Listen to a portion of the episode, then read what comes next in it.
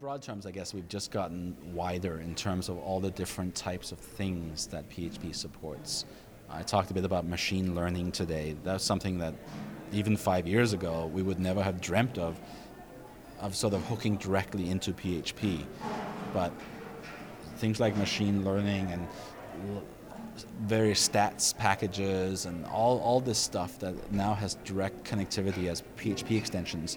Um, I think that's the biggest um, sort of change in PHP over the years is that we've just gotten broader and wider and supported more things. And PHP 6 and future versions, right now we're aiming at our 5.4 release, looking at a 5.5 release, um, or looking at features that might be in a 5.5 release. 6 is still a ways off.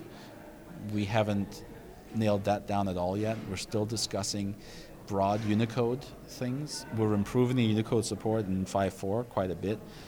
Um, it's still kind of hacky, but I would say no scripting language has solved the Unicode problem correctly yet because it's a really, really hard problem to solve, and there aren't any really good back-end libraries that slide into small scripting languages easily.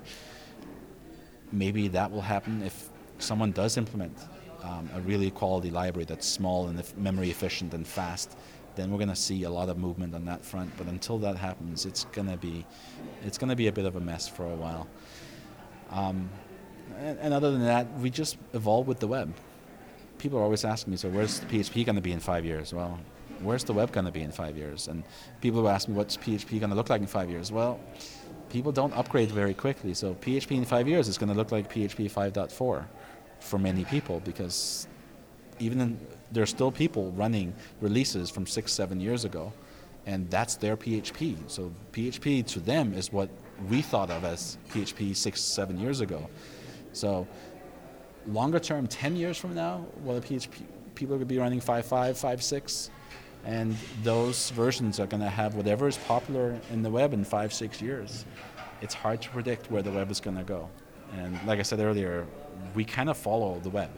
We implement things that people get interested in, like in 5.0 XML was a big thing, so we really improved XML support in PHP. In 5.1 and 5.2, we really improved JSON support because JSON started getting popular. And what gets popular in five years? I don't know, but we'll, we'll have connectivity in PHP for it.